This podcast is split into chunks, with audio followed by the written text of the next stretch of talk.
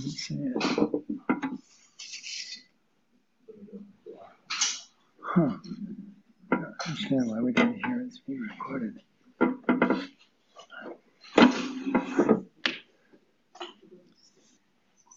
Apparently it's recording. It is recording. It says pause. Okay. Okay.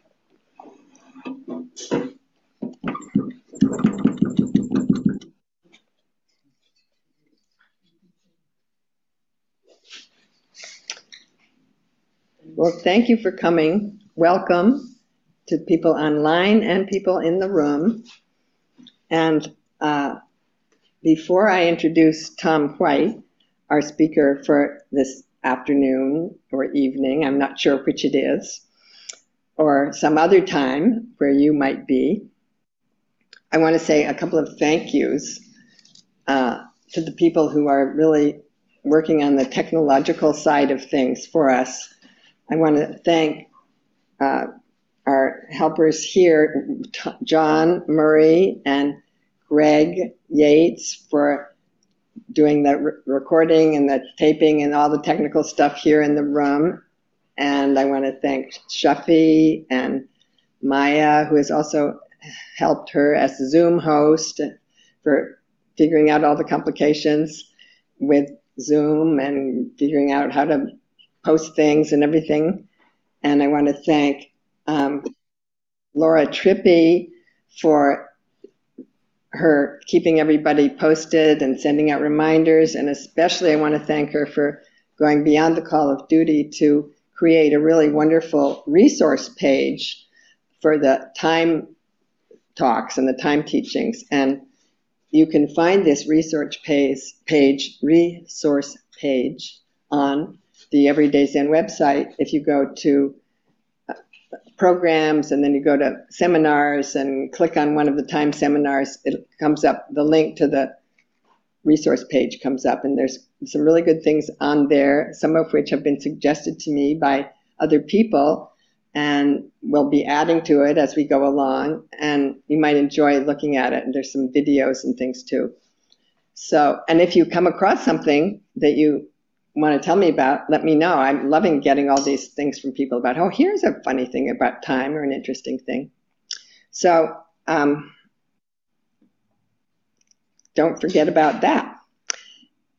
So thank you, those people, and other people who I may have forgotten for your invisible work for Everyday Zen and our seminars. So I'm really happy to introduce Tom White, our speaker for tonight our teacher for tonight. Tom found his way to Everyday Zen through his late wife, Leslie Scalapino, uh, after her death. Leslie was a good friend of Norman's, and she, like Norman, was a poet and a Buddhist.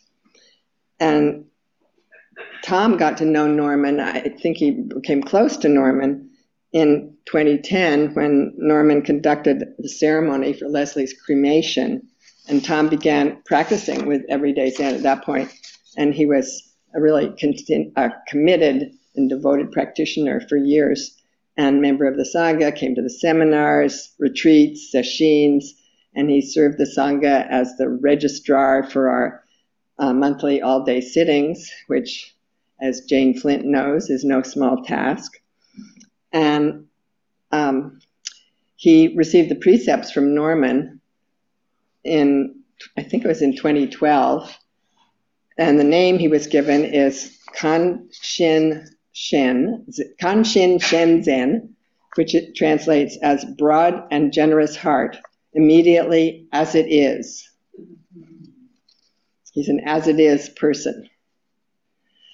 He gave a way seeking mind talk in the seminar in 2014, which is available on the Everyday Zen website in 2018, Tom and his partner Tina Arnold moved from Oakland to Rio Vista, unfortunately far from Green Gulch and Tiburon, so we haven't been seeing him since then. Um, I'm really glad he's here now. And I know you're eager to hear from him, but I want to say some more things about him. I have I feel compelled to tell you something about his non-Zen life because it's pretty extraordinary. And for 50 years, he worked as a molecular evolutionary biologist studying the genetic DNA relationships among different beings, mainly humans and fungi, and also many of the pathogens, viruses, and bacteria that cause human diseases. Many of the molecular and P, that is PCR tests that are common today and that we ourselves are using are for cancer, for infectious and genetic diseases were developed by Tom and his various teams of scientists. And he's retired from that work, but currently he is a scientific advisor for the Human Rights Center at UC Berkeley, for the International Committee on Missing Persons in The Hague, and for the DNA for DNA Bridge, which is a nonprofit organization that works to reunite migrant migrant children with their families. So, and he has other his has his hands in other really good projects too. I know, but it would take a long time to tell you all the good things he's done. Um, so some years ago, at my invitation, Tom wrote a wonderful piece on God and physics for an issue of the Buddhist magazine Inquiring Mind that I was editing at that time. And so naturally, I realized now, when we're talking about time, that we need him again to talk about time and physics.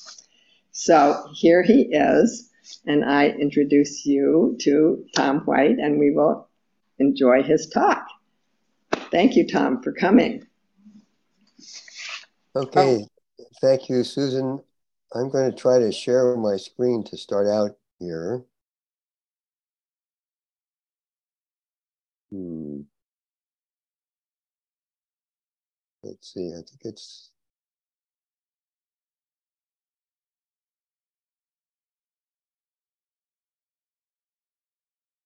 think it's this one.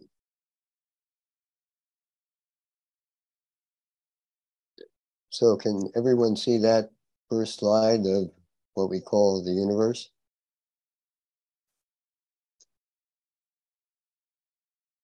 Uh, I I can only see myself here for a minute, so let's see if I can see it looks more. great. It's perfect. Okay, good. Thank you.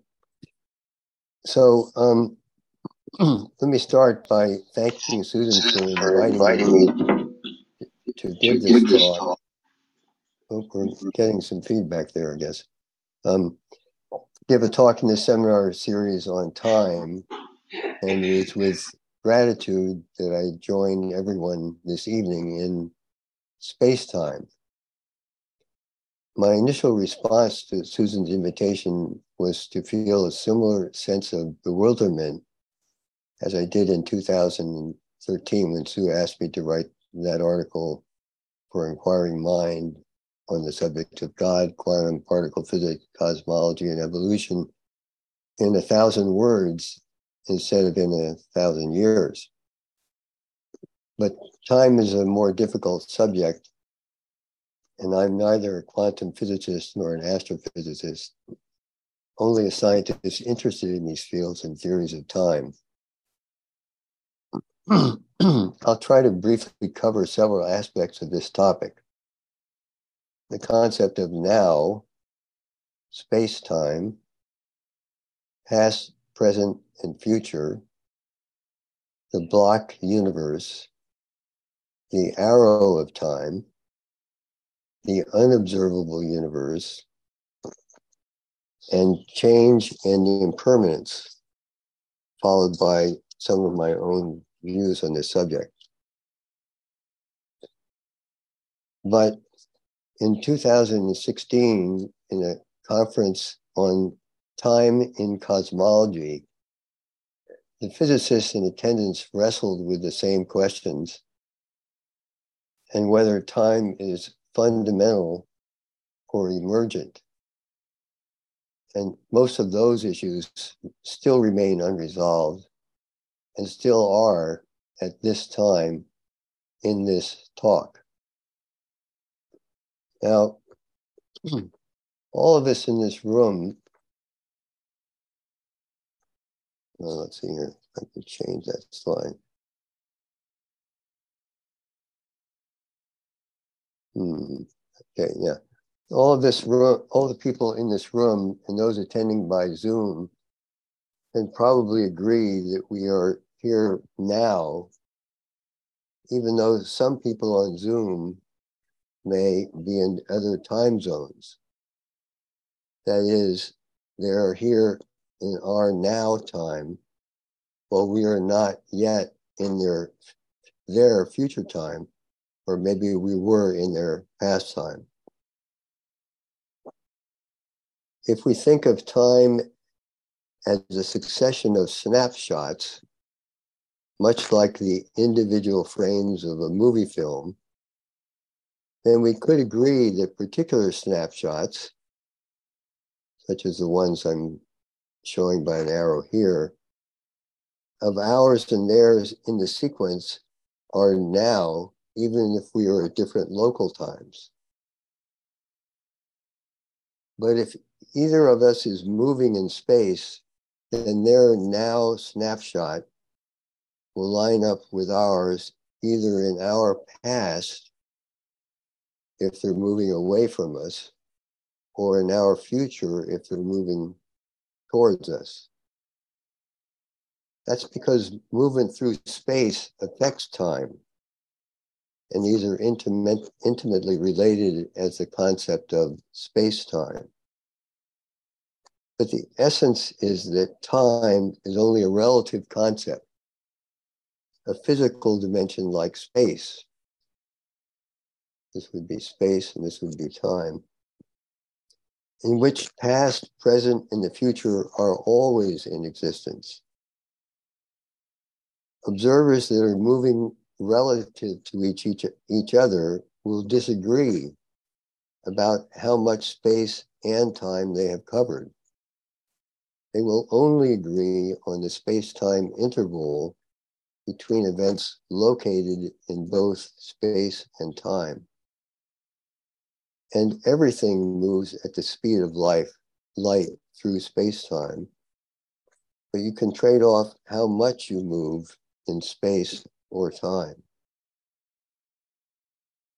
Space time is also affected by mass and clocks near massive objects like the Earth or a black hole change time more slowly. This phenomenon has been demonstrated in multiple experiments on clocks in satellites, airplanes, and even tall buildings relative to ground level. So, in a very important sense, now is different for each person, although the differences are small enough for us to ignore in everyday life. The principal laws of physics, such as Einstein's famous equation E equals mc squared, or energy equals mass times the speed of light multiplied by the speed of light, are indifferent to time. That is, they describe or predict actions equally.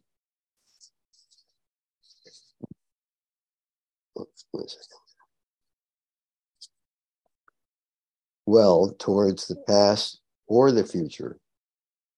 Moreover, they say nothing at all about the point we call now a special moment, or so it appears, for us, but seemingly undefined when we talk about the universe at large. The resulting timeless cosmos, as shown in this image, is sometimes called a block universe, a fixed four dimensional space time structure that is very hot, very small, and dense at the end we call the past, and very large, cold, and diffuse at the end we call the future. Any flow of time or passage through it must presumably be a mental construct or other illusion. So on the left side here, quantum fluctuations, which is particles or energy appearing out of nothing and then briefly disappearing or remaining long enough in the past for matter to have exceeded the amount of antimatter went through a massive inflation, expanding by a factor of about 10 to the 32nd power, a huge expansion. And then that was followed by a period called the Dark Ages, where the universe was opaque. And the first stars did not appear until the universe was only about 400 million years old. And the first development of galaxies and planets occurred about a billion years ago. And we are now at about the 13.7 billion year level, where dark energy, an unknown substance, is accelerating the expansion of the universe that has occurred so far. Now, the first law of thermodynamics says that energy is always conserved. For example, the energy from a steam engine, which founded the Industrial Revolution back in the late 19th century, the energy from a steam engine that arises from the motion of a piston and the dissipation of heat equals the energy required to initially heat the water enough to produce steam. That's because lurking below the surface of our seemingly solid existence is an atomic world in constant vibration. The hotter an object is, the more violently its atoms shift from one moment to the next. And heat is the flow of this energy from the atoms of one object to the atoms of another. But theoretically, the process could be reversed and all the energy would still be conserved. So if all of the physical laws of this universe don't depend on time, is the passage of time simply an illusion of the human brain? Perhaps the second law of thermodynamics provides an explanation. Let's see if I can change this again.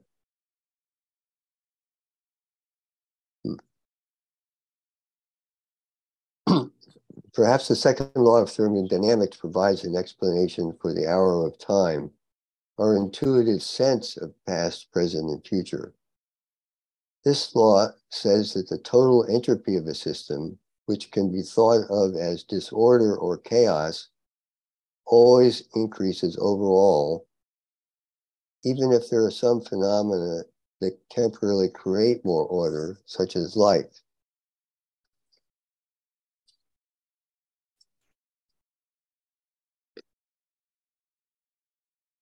So I'm going to hold this, whoop, that seemed to disappear. Hang on a second.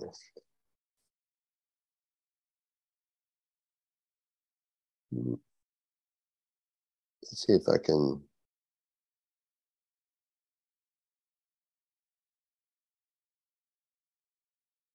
No, that didn't work.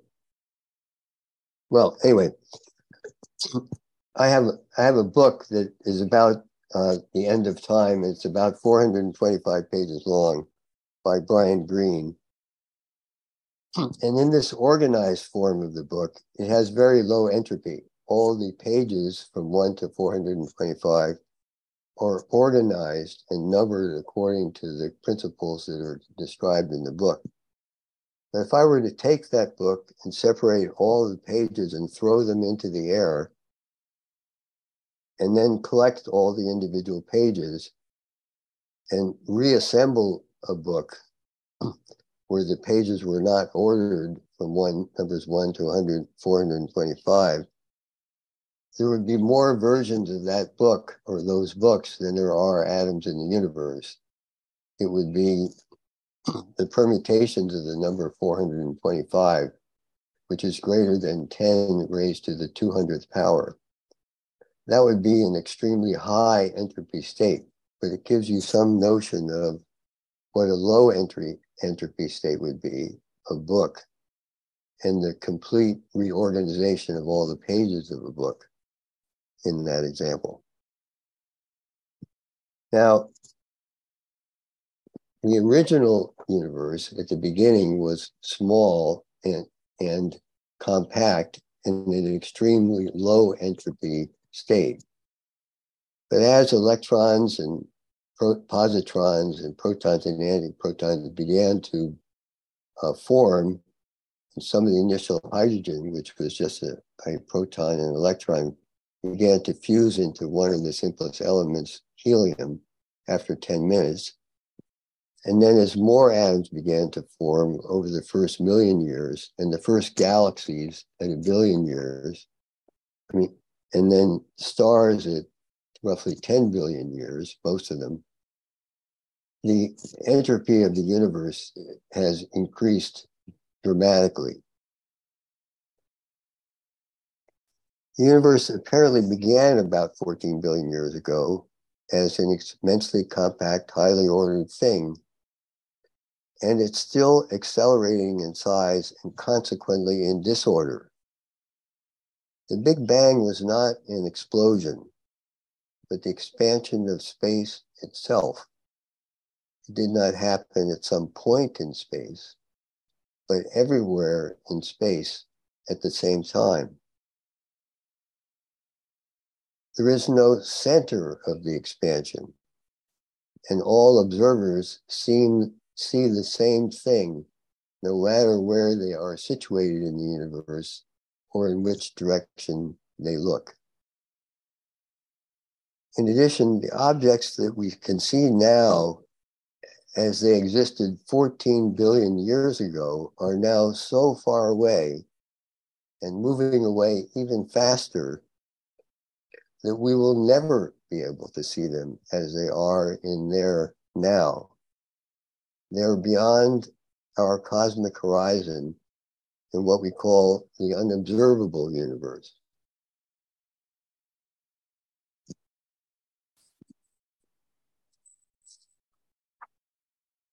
We could think of the universe hmm. as a loaf of bread where the raisins are stars. The apparent increase in velocity with distance is due to the increase in the amount of space that has expanded in a given amount of time. So here, if this length of the loaf of bread is originally 30 centimeters and now it doubles in size to 60, you can see that two stars or raisins that were only three centimeters apart are now six but ones that were originally 20 centimeters are now 40. But velocity is a distance moved per unit of time. So for a given time, the further raisins move faster. The raisins are not moving through the dough. The dough itself is rising. Space itself is expanding. The scale of the universe is getting bigger. Everyone is familiar with the phenomenon of an horizon such as this one.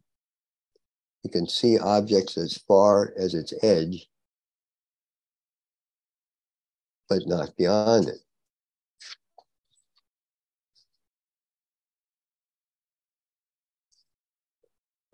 The following two figures illustrate the concept of a cosmic horizon. In a static universe, the distance in light years to the horizon equals the age of the universe in years, or about 14 billion. Galaxies exist beyond this horizon, but their light has not had enough time to reach us. Nothing that happens in those regions can have any effect on us nor can we influence them. We are causally disconnected.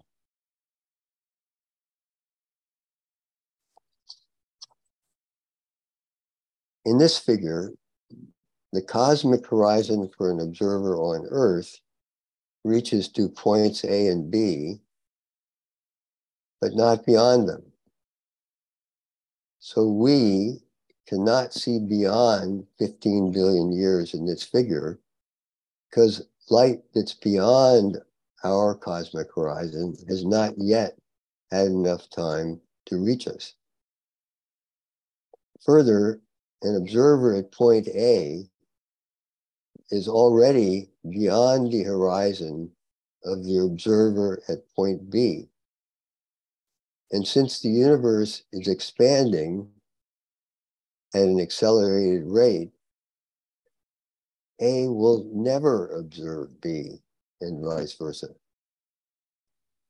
And an observer on Earth will not be able to see where A and B are in there now.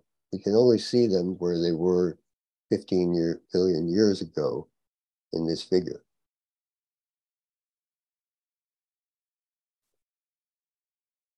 From, from estimates of the accelerating rate of expansion of the universe, we can also estimate that its current size is about 46 billion years in radius or 92 billion years across. But only about 14 billion years in any direction is currently visible to us.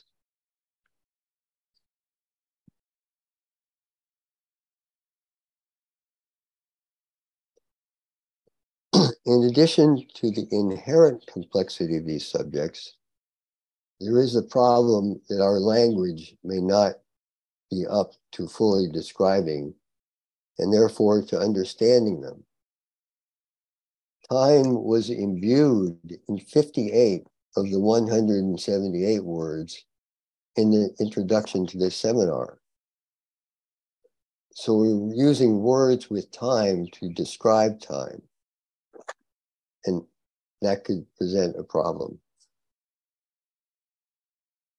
In 2013, during a visit to my alma mater to watch early stages in the assembly of the James Webb Telescope, I met Adam Riess, who won the Nobel Prize in Physics for his research on using supernovae as a kind of standard cam- candle to calibrate the distance of galaxies from Earth. When I asked if time, like light and information, could not escape the gravitational pull of a massive black hole, he replied, That question has no meaning.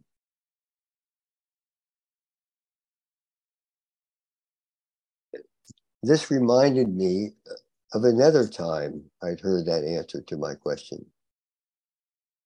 In 1968, I was living in a small village in West Africa, trying to learn to speak the unwritten language of a local tribe. My informant, an elementary school teacher, spoke six languages as well as his own, including English, Italian, German, and the languages of three adjacent tribes. The differences between some of those tribal languages were as great as the difference between English and Chinese or Hindi. After learning the present and past tenses, I asked to learn the future tense. He replied, Our language has no future tense. Puzzled, I asked, How do you say tomorrow? He replied, That question has no meaning. Tomorrow is in your world. In ours, things simply change. Persisting, I said, our lesson is almost over. How do you describe what you do next? He replied, I am coming to go. That is, I am taking steps to change where I am. in your world, I am gone. Thank you for listening to this talk, which is filled with unintuitive, often incomprehensible ideas about space, time, and the universe. I am coming to go now impermanently.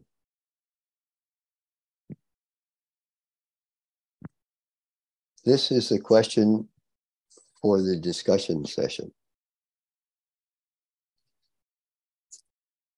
This is a quote from Zen master Keizan Jokin in the Genko Ro chapter. There is no location, boundary, or surface. So, how can anything, even as minute as autumn down, possibly exist? So, in the first line of this, those are the dimensions and description of space. And the universe arose from nothing. Exist is the element of time in this quote.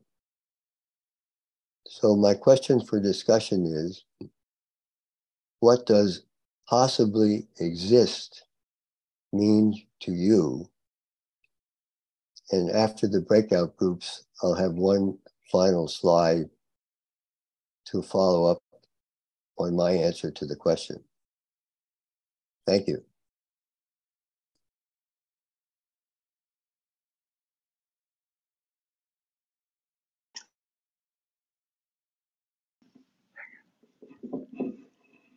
Gonna